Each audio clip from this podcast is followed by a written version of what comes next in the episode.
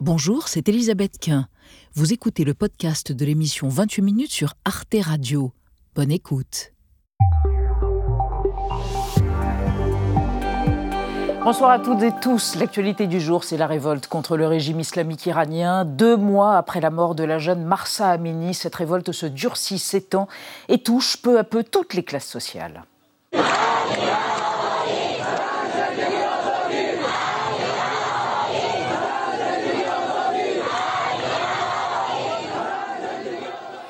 Fait inédit ce week-end, des responsables politiques et des ayatollahs ont questionné la violence inouïe de la répression. Le régime peut-il craquer? L'Occident doit-il soutenir la révolte en cours en Iran? Ce sera le thème de notre débat ce soir. Vous retrouverez bien sûr à la fin de l'émission Alix Van Pey et Xavier Maudu, un duo qui fait corps. Bonsoir Elisabeth. Bonsoir Elisabeth. N'est-ce pas? Quel est votre programme? Aux États-Unis, Elizabeth Holmes a été condamnée à 11 ans de prison. Elle prétendait pouvoir détecter des centaines de maladies à partir d'une simple goutte de sang. Eh bien, c'est l'occasion d'évoquer d'autres charlatans qui, eux, cherchaient une pierre dans la tête des gens.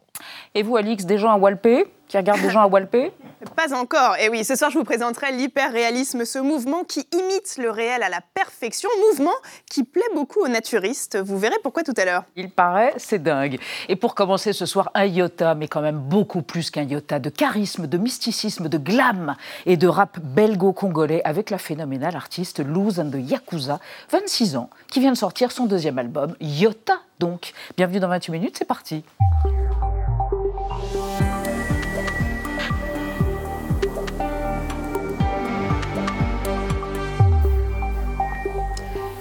Bonsoir Luz. Bonsoir. Luz Saul. Luz Soul. Oui. Hein à l'envers. Je vous présente Nadia Dam. Bonsoir, bonsoir bienvenue. Nadia. Bonsoir Elisabeth. Et Benjamin Sport. Bonsoir à vous. Bonsoir cher Benjamin. Le voici, le petit deuxième. Oui. Le beau deuxième. Deuxième album. Le premier c'était Gore. Le deuxième c'est Iota. Pourquoi convoquer cette mmh. petite lettre de l'alphabet grec? Iota signifie la plus petite quantité. Oui. Et donc euh, j'ai utilisé ce titre comme étant une. Euh, une métaphore de ce qu'il reste de toutes les relations, de toutes, euh, toutes les choses, euh, toutes les petites choses que j'ai vécues. Et, euh, et, du coup, c'est ce qu'il me reste de ces douze histoires, douze fois ce qu'il me reste de plusieurs histoires. Voilà. Qu'est-ce que c'est ce symbole absolument magnifique? Ouh, Alors, d'habitude, c'est les mains levées vers le ciel. Je pense que c'est oui. celui qui est toujours là. Oui. mais aujourd'hui, on est sur une construction un peu plus complexe, parce que j'ai trop de choses dans la tête. qui serait plus long que 28 minutes. Voulez-vous décrypter oh, écoutez, décrypter. Oh, vous bottez en touche avec un talent et une grâce. Écoutez. Alors, conservez le mystère. Merci, chère Luz. Votre portrait réalisé par Gaël Legras. Et juste après, on parle encore un peu plus avec vous. Ce sera moins long, 28 minutes. Lubumbashi, Gore, Yota, c'est la règle de trois de Lucenzo Yakuza. Né en 1996 à Lubumbashi, en République démocratique du Congo, sa mère est pédiatre, son père gynécologue. Au début de la Seconde Guerre du Congo, elle a deux ans. Sa mère d'origine rwandaise fuit le pays en raison de son appartenance ethnique et rejoint la Belgique. J'ai expérimenté la solitude très jeune, ouais. Bah déjà, quand ma mère a quitté, euh, a quitté l'Afrique à cause de la guerre, elle m'a dit, tu sais, j'ai pensé à toutes les crises que tu faisais quand tu étais jeune, et j'ai compris qu'en fait, c'était mon départ qui t'avait marqué comme ça. La séparation dure jusqu'en 2001, puis la famille se retrouve en Belgique avant de s'installer au Rwanda. À l'âge de 15 ans, Marie-Pierre, qui ne se fait pas encore appeler Lou Senzo Yakuza, retourne seule en Belgique pour étudier. Dès lors, elle décide de se consacrer à la musique. Je me suis produite dans tous les cafés qui m'offraient un micro, dit-elle. Peu de temps après, elle connaît plusieurs années d'errance et vit dans la rue. Je me suis retrouvée dans la situation la plus précaire de, de ma vie. J'étais pleine de colère et je pense que quand on est plein de colère, on ne s'attire absolument rien de bon. Son premier album, Gore, est inspiré par cette expérience douloureuse.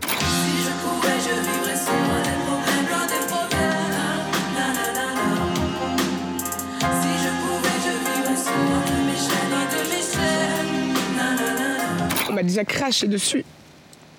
Alors que je dormais. Et ça c'est ça c'est c'est atroce. C'est atroce. Et donc euh, voilà cet album porte bien son nom. Nommée aux victoires de la musique, égérie d'une grande marque, elle assure les premières parties d'Alicia Keys, Coldplay et Gorillaz. Grâce à ce disque, ma vie a complètement changé et j'ai pu voir la lumière, dit-elle. Quoi que l'on dise, on restera solo. Quoi que l'on fasse, on restera solo. Solo, solo, solo, solo. Hey. Yota, son deuxième album, vient de sortir. Tu es ma petite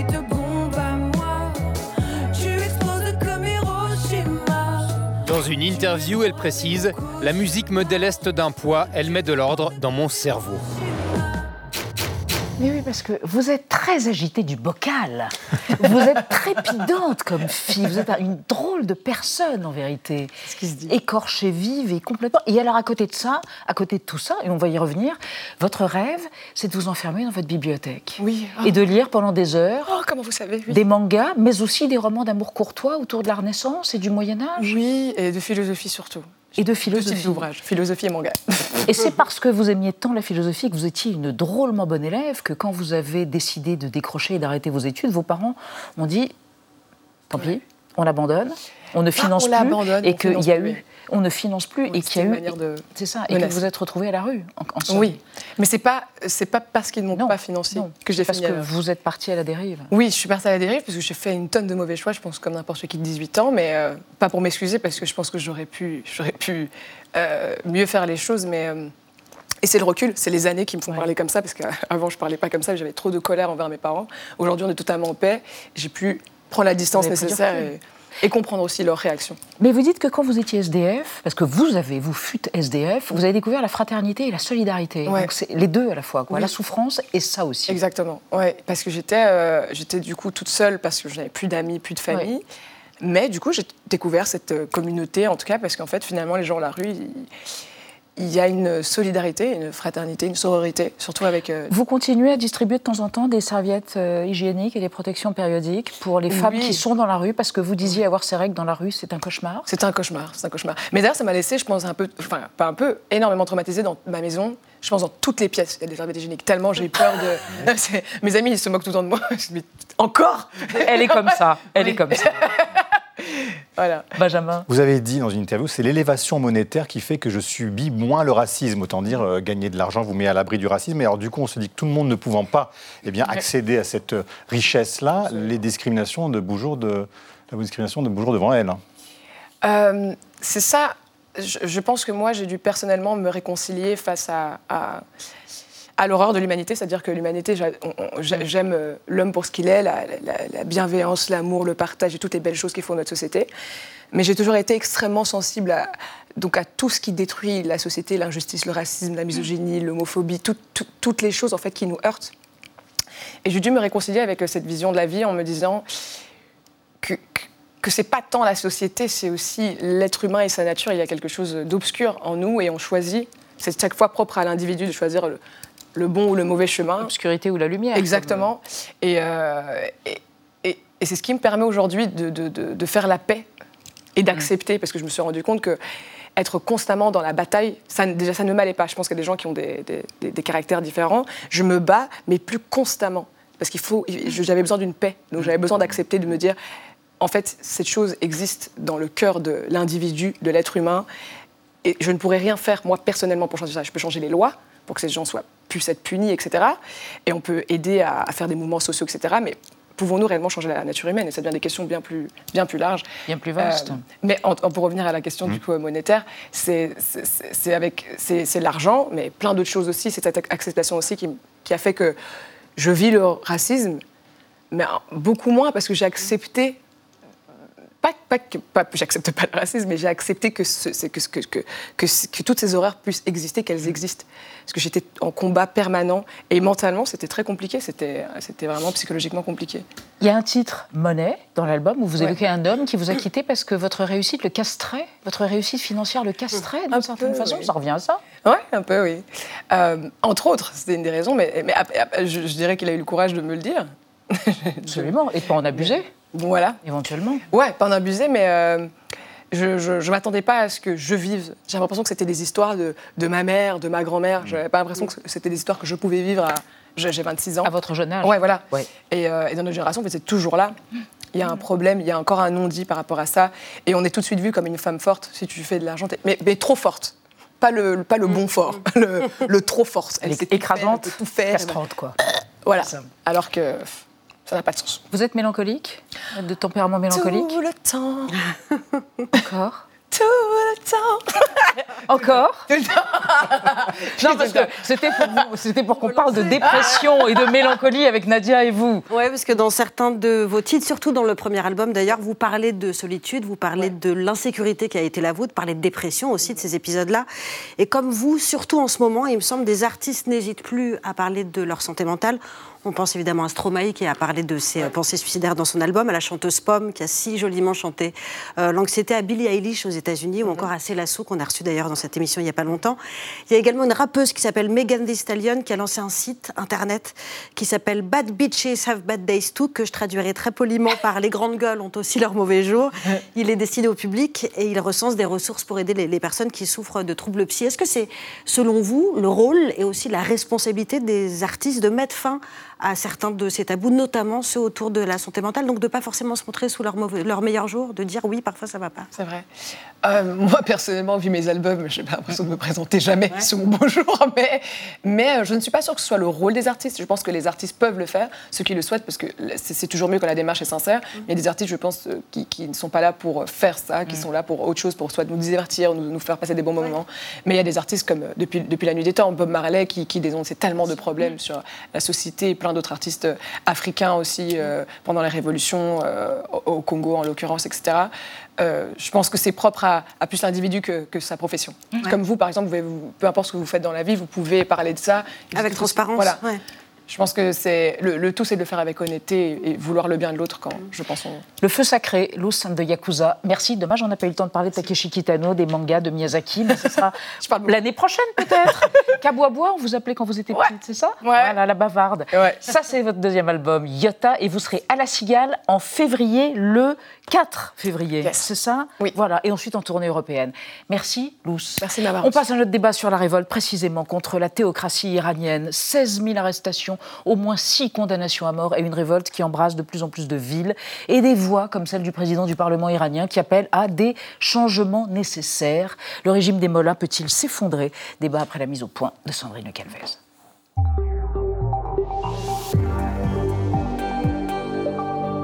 Les Iraniens enterrent leurs morts dans la colère, comme vendredi lors des funérailles de Kian, 9 ans, tué avec six autres personnes par la police anti-émeute dans le sud-ouest du pays.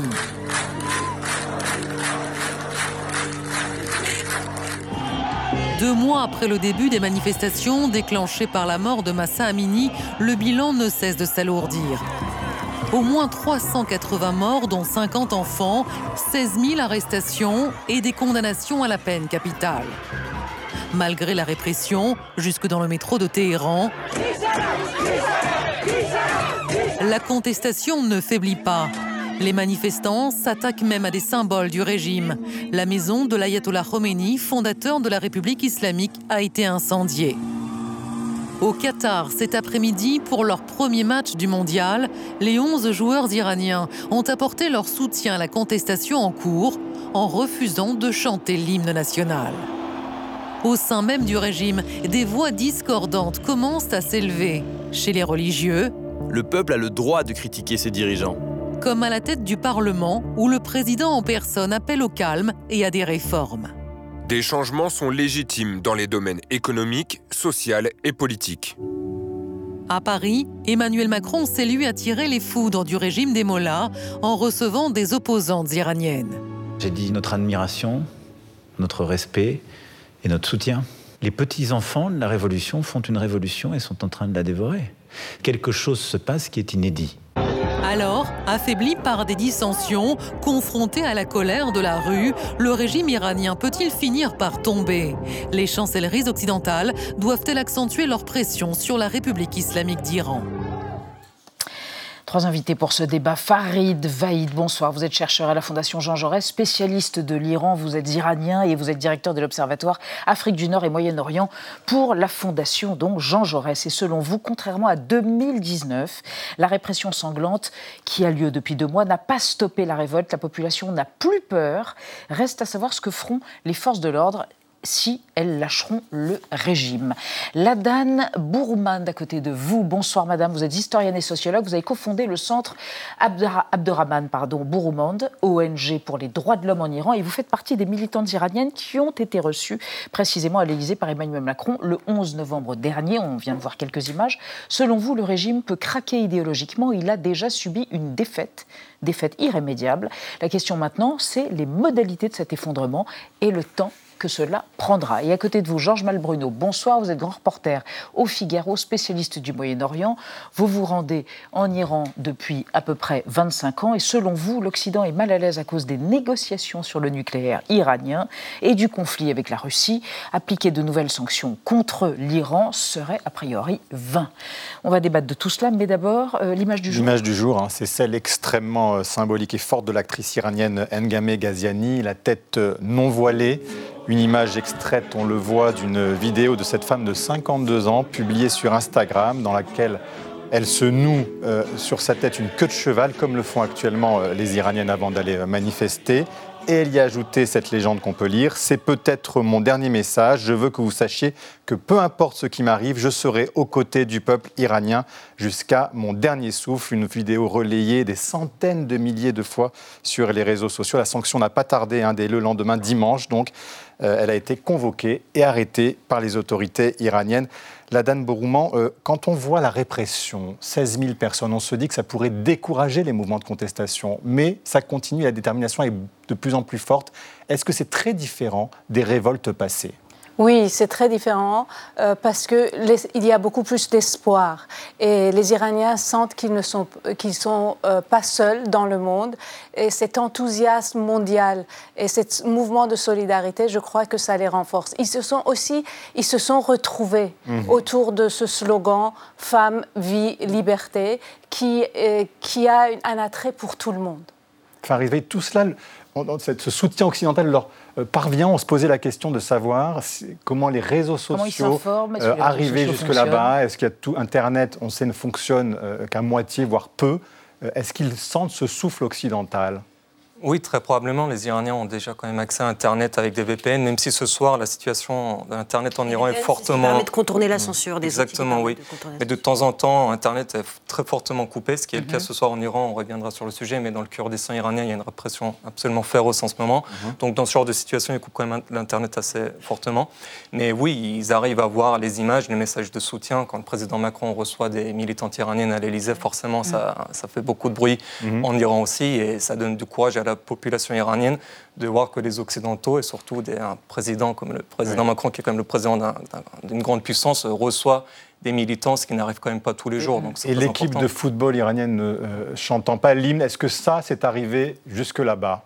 C'est très intéressant. Est-ce que ça signifie quelque chose pour les Iraniens Sont-ils populaires, ces footballeurs C'est arrivé, mais malgré ce qu'on peut penser, malgré ça, ils sont toujours pas aimés.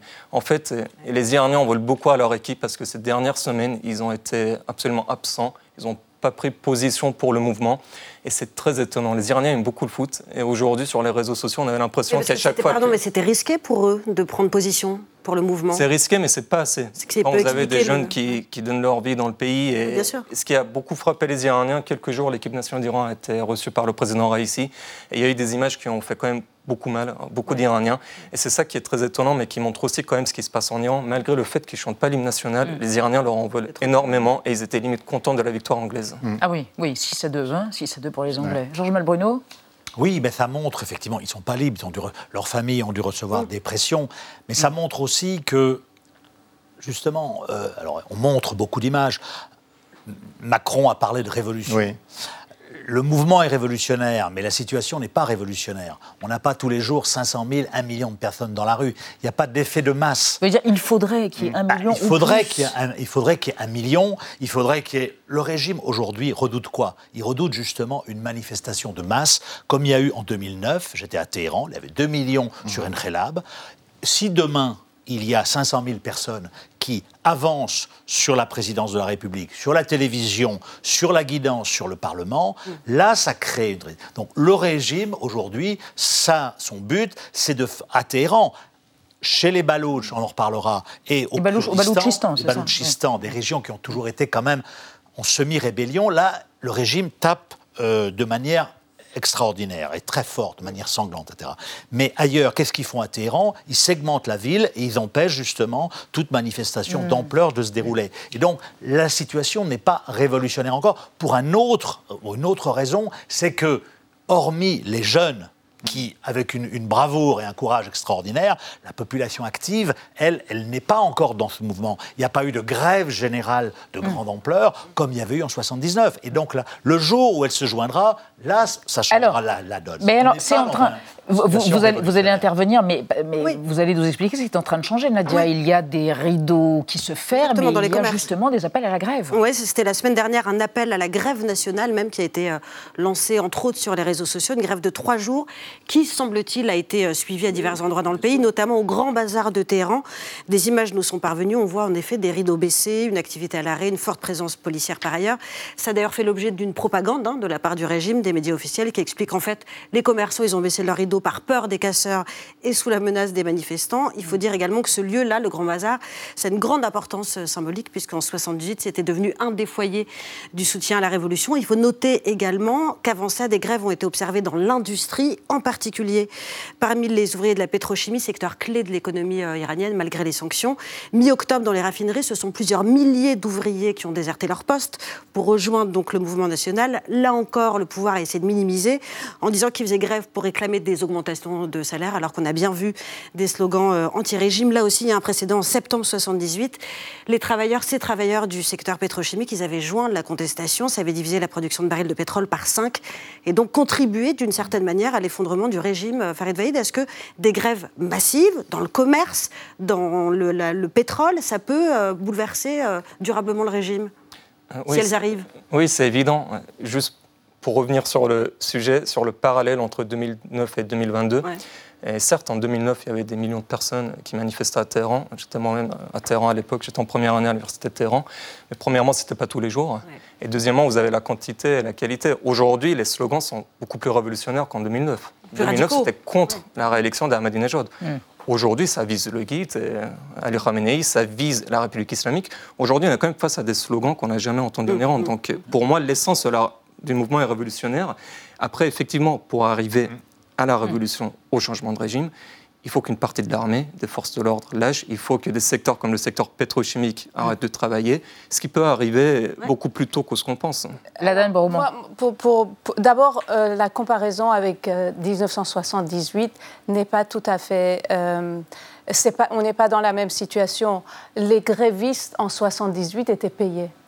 Le chat les payait, le gouvernement les payait.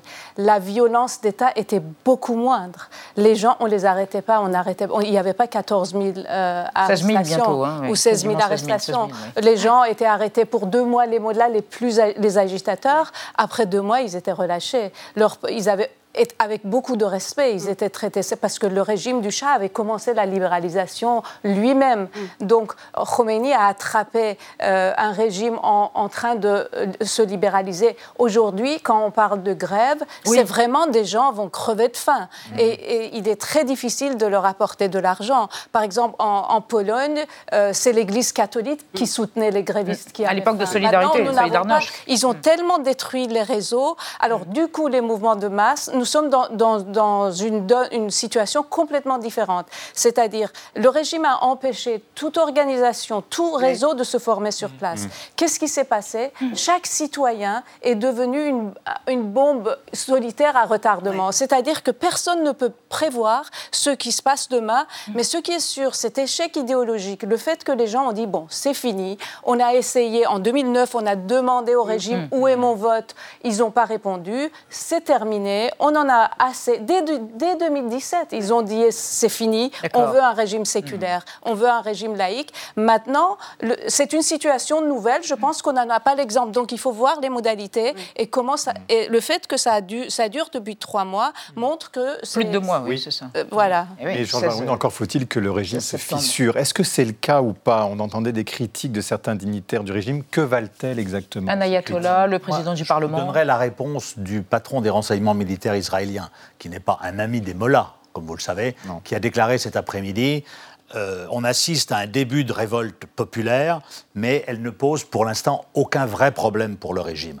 Donc voilà, il y a des déclarations euh, divergentes. On a vu Khalibaf, qui est quelqu'un qui est du régime, mais il dit il faut des réformes. On a vu d'autres déclarations. Donc, ce sont des divisions, ça, quand même. Mais oui, bien sûr, c'est des divisions, mais ce pas des divisions qui vont remettre en cause la solidité du régime, et en particulier chez les forces de sécurité. L'armée régulière, l'Artèche, qui n'était pas du tout loyale et qui ne l'est pas beaucoup en 2019, les gardiens de la Révolution mm. et le régime conscients de tout ça, ont repris les choses en main. En 78, lorsque ça a basculé, c'est parce qu'à un moment donné, les forces de sécurité n'ont pas voulu taper sur le régime. Aujourd'hui, il y a une, malgré des, mm. divergences, malgré le fait qu'il y a des gardiens qui ne voudront pas aller taper, etc., il y a une unité, parce qu'ils sont tous dans le même bateau. Donc on n'est pas, il y a des débuts de fissures, mais le patron des renseignements militaires israéliens connaît bien la situation. Le régime n'est pas en train de s'effondrer. Il ne faut pas répondre, je pense, cette. Un mois pour le patron de. Oui, et après Farid La CIA, avant la chute de, l'Union soviétique, pensait que l'Union soviétique était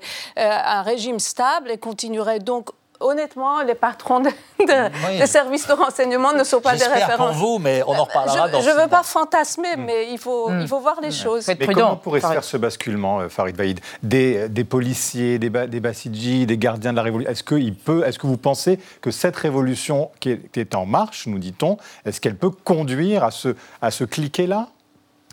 Sans doute, vous savez, c'est difficile de, hmm. prédire l'avenir. En tout cas, ce qu'on peut analyser, c'est ce qui se passe depuis deux mois en Iran des manifestations tous les jours, euh, des, jeunes femmes, des jeunes hommes, même des enfants qui perdent leur vie ben, on a pour vu un, avenir meilleur, pour un Iran libre, démocratique et séculaire. Pour moi, c'est ça euh, ce qui est important. Et surtout, ce qu'il faut comprendre politiquement, c'est que pendant plusieurs décennies, en Iran, il y avait toujours la question est-ce que le système est réformable? Est-ce qu'il y a un espoir, en participant aux élections en Iran, de changer les choses? Aujourd'hui, c'est sûr et certain, la réponse est non. Donc on ne reviendra jamais à la situation d'avant. Il y aura des élections encore en Iran et les gens ne vont pas aller voter parce que pour eux c'est fini. C'est là que ça peut changer, c'est parce que personne n'ira voter. Je pense que lorsque ça peut changer, l'élément déclencheur, à mon avis, c'est pas la révolte d'aujourd'hui, c'est la mort du guide suprême, qui est l'élément essentiel du système. Il a 83 ans, il est âgé, il peut durer encore des années, mais il peut mourir. Et là, euh, si. Euh, c'est des scénarios, mais c'est des mmh. scénarios qu'on mmh. voit. Mmh. Je veux dire, il y a deux scénarios. Ou bien euh, les durs, le fils, les mollahs, etc., se recroquevillent sur eux-mêmes et renomment quelqu'un qui lui ressemble, le régime, il, il est fichu à échéance d'un ou deux ans après ça. Si en revanche, les gardiens de la révolution, qui sont la force économique, politique, militaire puissante mais qui ne sont pas des mollahs, des religieux, disent voilà, le régime est, subclaquant, on écarte les mollahs, et c'est une dictature militaire à l'égyptienne. Quoi, c'est l'armée, c'est Sisi qui prend le pouvoir et qui dit redonne un peu d'oxygène à un régime qui n'en a plus. Là, là, je pense qu'on sera, c'est l'élément déclencheur, c'est la mort du guide suprême et le choix qui sera fait à ce moment-là. Réaction à vos hypothèses par Farid Vaïd et vous ensuite. Juste un petit point en, en 1979-18, vous savez personne, la majorité des gens n'auraient pas imaginé la fin de la monarchie en Iran. C'est un système politique qui durait depuis plusieurs millénaires, même s'il y avait des changements de dynastie. Et il y a eu une révolution, et il y a eu un ayatollah au sein de, de l'État iranien. Donc les choses peuvent changer très rapidement. Ce qui est important, c'est de dire que la majorité des Iraniens aujourd'hui disent clairement qui veulent autre chose, qui ne veulent pas la République islamique. C'est ça le plus important. Oui, et, quand vous voyez, euh, quand on essaie de euh, prédire, c'est vrai que le pouvoir a un attrait, on, a les yeux rivés sur le pouvoir. Mais il faut aussi penser que les citoyens ont une capacité, et Khomeini avait bien compris mm. ça quand il l'a fait. et les Iraniens maintenant le comprennent.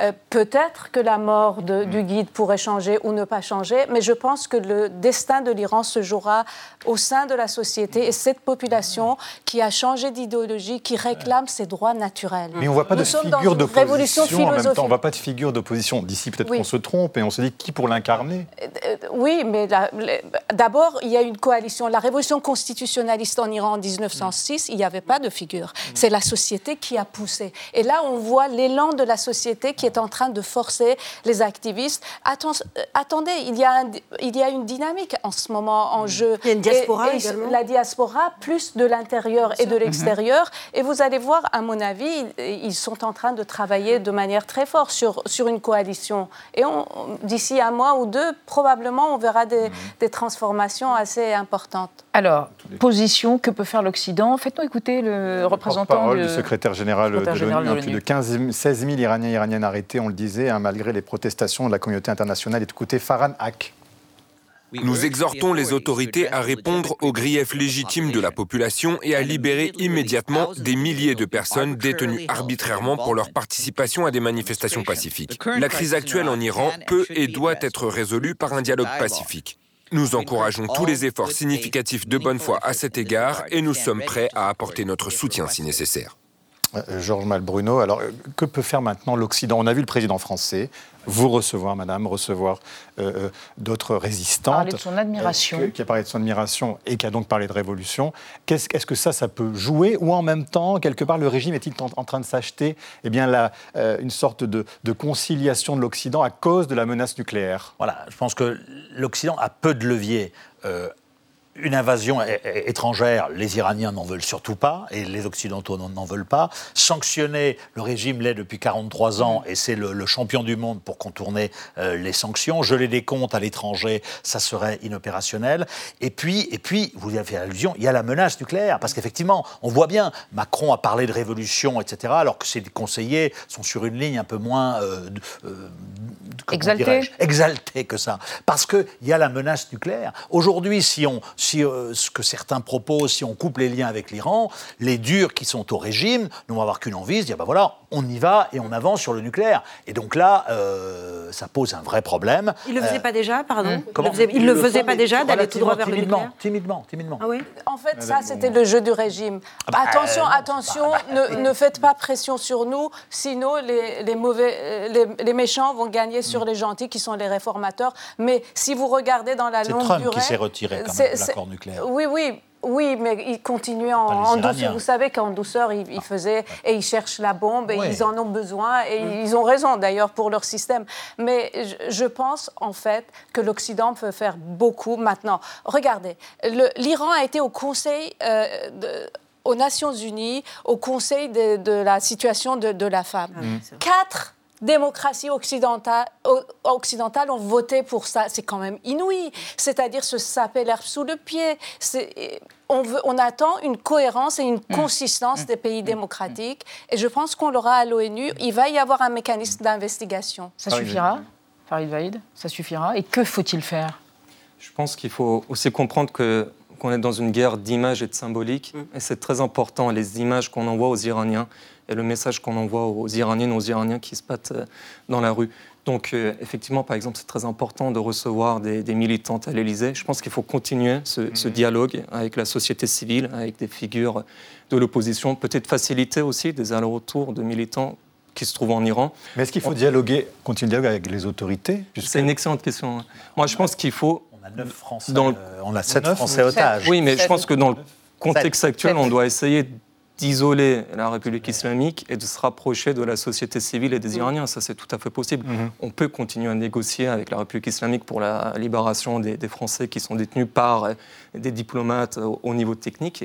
Mais voilà, je pense qu'au niveau chef d'État, au ministre, on doit montrer une image forte, un message fort euh, en négociant, en parlant avec des membres de l'opposition et de la société civile. Mais Jean-Marie, est-ce qu'on peut dire, est-ce que Macron peut dire concrètement à Raïssi, voilà ce qui se passe, il faut faire des réformes, il faut, il faut réformer. Est-ce qu'ils le disent, mais Macron, il veut réunir une, une, conférence à Bagdad de, comme il avait fait l'an dernier, c'est son seul petit succès au Moyen-Orient, qui, qui rassemblerait aussi les Iraniens. Et donc, s'il veut avoir l'Iran quelque part, il ne peut pas couper les liens. Donc, il faut, faut avoir de la réelle politique, bien sûr. C'est d'ailleurs ce qu'il a expliqué quand vous étiez à l'Élysée. Voilà, dit la diplomatie, ça ne se fait pas nécessairement avec les pays amis. lucidité, évidemment. Il faut soutenir ce mouvement, être lucide sur ses capacités. Et ça veut dire quoi, lucide sur ses capacités? Bah, Sur ses capacités, c'est-à-dire que euh, être, euh, se dire qu'il est le mouvement est révolutionnaire, mais la situation n'est pas révolutionnaire. Je suis désolé, c'est les historiens iraniens qui le disent, mais ça ne veut pas dire, ça ne veut pas dire qu'il ne le sera pas demain. L'élément déclencheur, la bascule, c'est les classes sociales qui basculeraient. Aujourd'hui, elles ne basculent pas. Donc, aidons ces classes sociales, je ne sais pas comment. C'est ça l'élément déclencheur. C'est pas le reste. Alors, la révolution, la révolution islamique, euh, Khomeini, le premier, la première manifestation en faveur de Khomeini à Rome, c'était janvier 1978.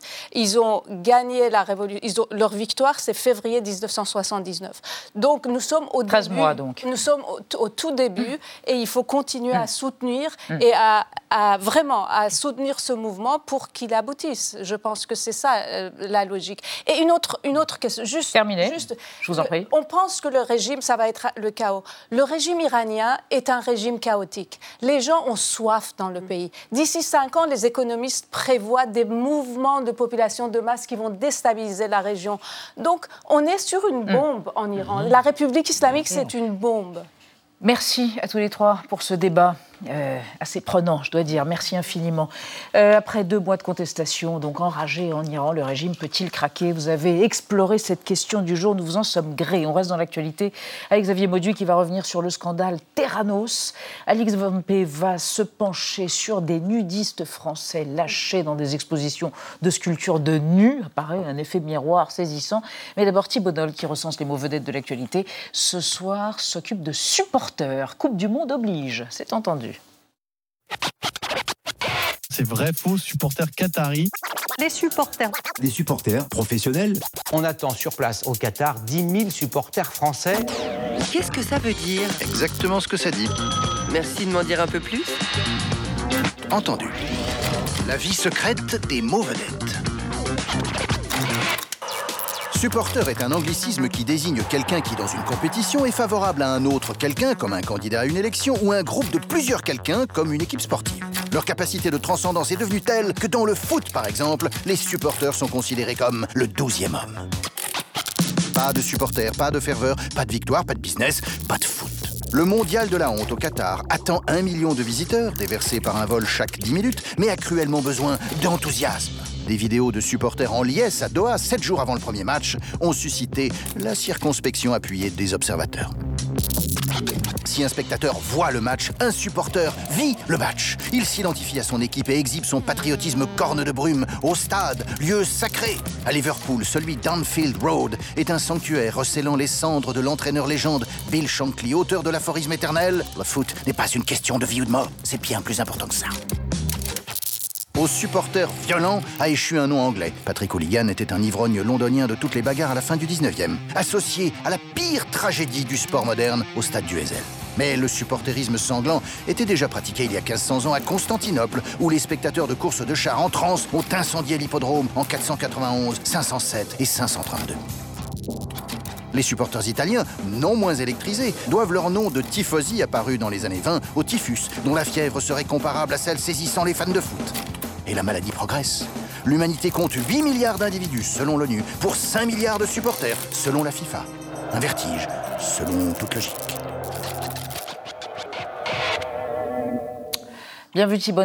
Bonsoir. Bonsoir Elisabeth. Alix. Je suis fascinée. Par les mèches. Bon, vous non, c'est impossible. J'ai essayé. Il n'y aura jamais J'ai de mèche. essayé, Ce gars, ce gars n'aura jamais de mèche. Alors, Xavier, aux États-Unis, Elizabeth Holmes, qui était la fondatrice de la start-up Terranos, a été condamnée à 11 ans de prison. Elle pensait pouvoir, elle prétendait pouvoir réaliser des centaines d'analyses médicales à l'aide d'une seule goutte de sang, du charlatanisme à l'état pur, en somme. Et vous avez eu envie, bah, justement, de nous raconter une autre affaire de charlatanisme. C'était quand? C'était au XVe siècle? Oui, c'est ça, en 1494 ou dans les années qui suivent. hein. le peintre Jérôme Bosch, un néerlandais, se moque des charlatans qui prétendent pouvoir guérir de la folie. C'est un célèbre tableau. L'extraction de la pierre de la folie conservée au musée du Prado à Madrid, où l'on voit une opération, un tantinet sanguinolente. Le crâne est incisé, alors sans doute en forme de croix, pour extraire une pierre responsable de tous les maux. Il faut enlever cette pierre. Car elle provoquerait la folie, véritablement. La logique est implacable. hein. Dans le bas du ventre, il y a la maladie de la pierre. Donc les calculs rénaux et les chirurgiens savent très bien soulager le malade en pratiquant une opération qu'on appelle la lithotomie. Donc on enlève le calcul. Eh bien, c'est pareil pour la folie, mais sauf que c'est dans la tête. faut enlever la pierre. Alors, comme toute bonne charlatanerie, eh bien, il y a un fond de vérité. Voilà, longtemps, depuis le néolithique, que la trépanation est connue, c'est-à-dire faire un trou dans l'os du crâne pour soulager quand il y a une pression intracrânienne beaucoup trop forte, par exemple après un traumatisme. Et puis, le charlatan s'appuie sur ses talents de bonimenteur et la crédulité du malade, qui déjà bah, n'est pas informé, et puis surtout qui est prêt à tout pour être soulagé. Car il n'y a pas de pierre, en fait. Ben non, il n'y a pas de pierre. Enfin, si, étonnamment, il y en a une. Il y en a une que le médecin exhibe ah devant le malade effaré. Alors en fait, cette pierre, c'est un pauvre caillou, c'est un gravier qu'il avait conservé dans sa main pour l'opération et qui montre comme ça au malade complètement sangloté. Là. Parce qu'il faut dire que en réalité, c'est sans doute une incision très légère, juste la peau du cuir chevelu, mais on sait comment c'est, ça pisse le sang, c'est très impressionnant. Eh bien, cette opération, la pierre de la folie connaît un grand succès au 15e, 16e siècle, notamment chez les peintres, parce que on le sait bien, les charlatans ont toujours un grain de folie, et là, en l'occurrence, ce grain, bah, c'était juste de la caillasse. Qu'est-ce qu'il y a? Bah Non, Oui, c'est dégoûtant. Cher Alix, on change de registre. Enfin, on reste toujours dans des affaires très charnelles, corporelles. Euh, des visites naturistes d'une exposition hyper réaliste. Dernièrement, c'était au musée Mayol, musée mhm. parisien. Oui, oui, oui. Oui, au musée, en général, on est habitué à ce que les sculptures soient nues. Mais ces derniers mois, à Lyon et puis donc au musée Mayol à mhm. Paris, ce sont les visiteurs qui étaient dans le plus simple appareil pour découvrir ceci n'est pas un corps. Allusion, voilà, en l'occurrence, ce sont des Mais donc, titre clin d'œil à la pipe de Magritte. Il faut dire que l'exposition s'y prête, sans mauvais jeu de mots. Elle met en avant une quarantaine de sculptures dites hyper réalistes, dont plusieurs d'entre elles reproduisent des corps humains à la quasi-perfection, avec souvent de la silicone, résine et puis des vrais cheveux humains. Donc les naturistes ont donc pu euh, comparer leur corps ah. au corps inerte qui leur a été envoyé donc à l'exposition, comme par exemple un téton poilu et tatoué. Voilà, celui-là l'œuvre de Walter Adam Cassotto, qui a donc accordé une immense attention aux détails. Autre œuvre très bluffante, enfin voilà, qui m'a bluffé de réalisme, un Andy Warhol, celui-ci, par exemple, de l'américain d'origine japonaise Kazuhiro, où on peut voir en fait le coin de son œil qui hmm. est humide, on voit les veines, quelques veines rouges dans ses yeux. Il est un petit peu sué, donc il a la hmm. barbe qui sentit. Un peu acnéique, enfin tout. oh, tout y est. Oh, le pauvre. Pendant ma visite, j'ai même entendu un visiteur dire à sa compagne c'est tellement bien fait que ça en est moche. Et j'ai trouvé que c'était une belle définition de l'hyper-réalisme. Oui, dont l'objectif n'était pas de faire beau. Et oui, c'était assumé. En fait, avant tout, ils ont lancé ce mouvement dans les années 60 en réaction à l'art abstrait et au pop art. Donc contrairement à un Jackson Pollock, le roi de l'expressionnisme abstrait, les hyperréalistes voulaient des œuvres concrète. Et d'ailleurs, la figure du mouvement, Duane Hanson, un Américain, disait ceci le but de l'art n'est pas de faire euh, des œuvres, n'est pas qu'elles soient jolies, mais porteuses de sens. Et alors, il fédère cet hyperréalisme aujourd'hui? Eh On dirait bien, parce qu'à Paris, dans plusieurs expositions de la capitale, ce mouvement était mis à l'honneur, à Beaubourg par exemple, mais aussi en ce moment même à la Foire foraine d'art contemporain à Paris. Et ces œuvres plaisent évidemment pour leur qualité technique. D'ailleurs, certains critiques diront que, à part cela, elles n'apportent pas grand-chose. Bon. Mais par ailleurs, ces sculptures de corps imparfaits, illustre une fausse réalité et c'est une thématique très intéressante aujourd'hui. Ça vibre à côté de La fausse réalité des corps imparfaits, euh, ridés, etc. Oui, donc fausse réalité, sachant qu'on s'intéresse beaucoup à la frontière entre la réalité et le virtuel. Eh et puis, ces œuvres nous intéressent aussi parce qu'elles nous permettent d'assouvir quand même nos pulsions voyeuristes. Je, voilà, je profite ah de ce moment pour vous dire qu'il y aura peut-être d'autres visites naturistes. Ah. Il est toléré de regarder les œuvres voilà, de nu. En revanche, regardez. Pas le corps des regardeurs. Voilà, là, c'est beaucoup moins bien toléré, il vaut mieux éviter. Xavier, Et vous parlez d'expérience. Euh, Évidemment. Petite cochonne. Non, j'ai rien dit. Merci. Mais... Oh, mais on peut plaisanter. Écoutez, on se retrouve demain à 20h. Non, mais je vous adore. je plaisante. Dans un instant, sur l'antenne d'Arte Chérie, votre soirée cinéma avec Simone Signoret, Michel Piccoli, le jour et l'heure de René Clément. À demain 20h05. Tchuss.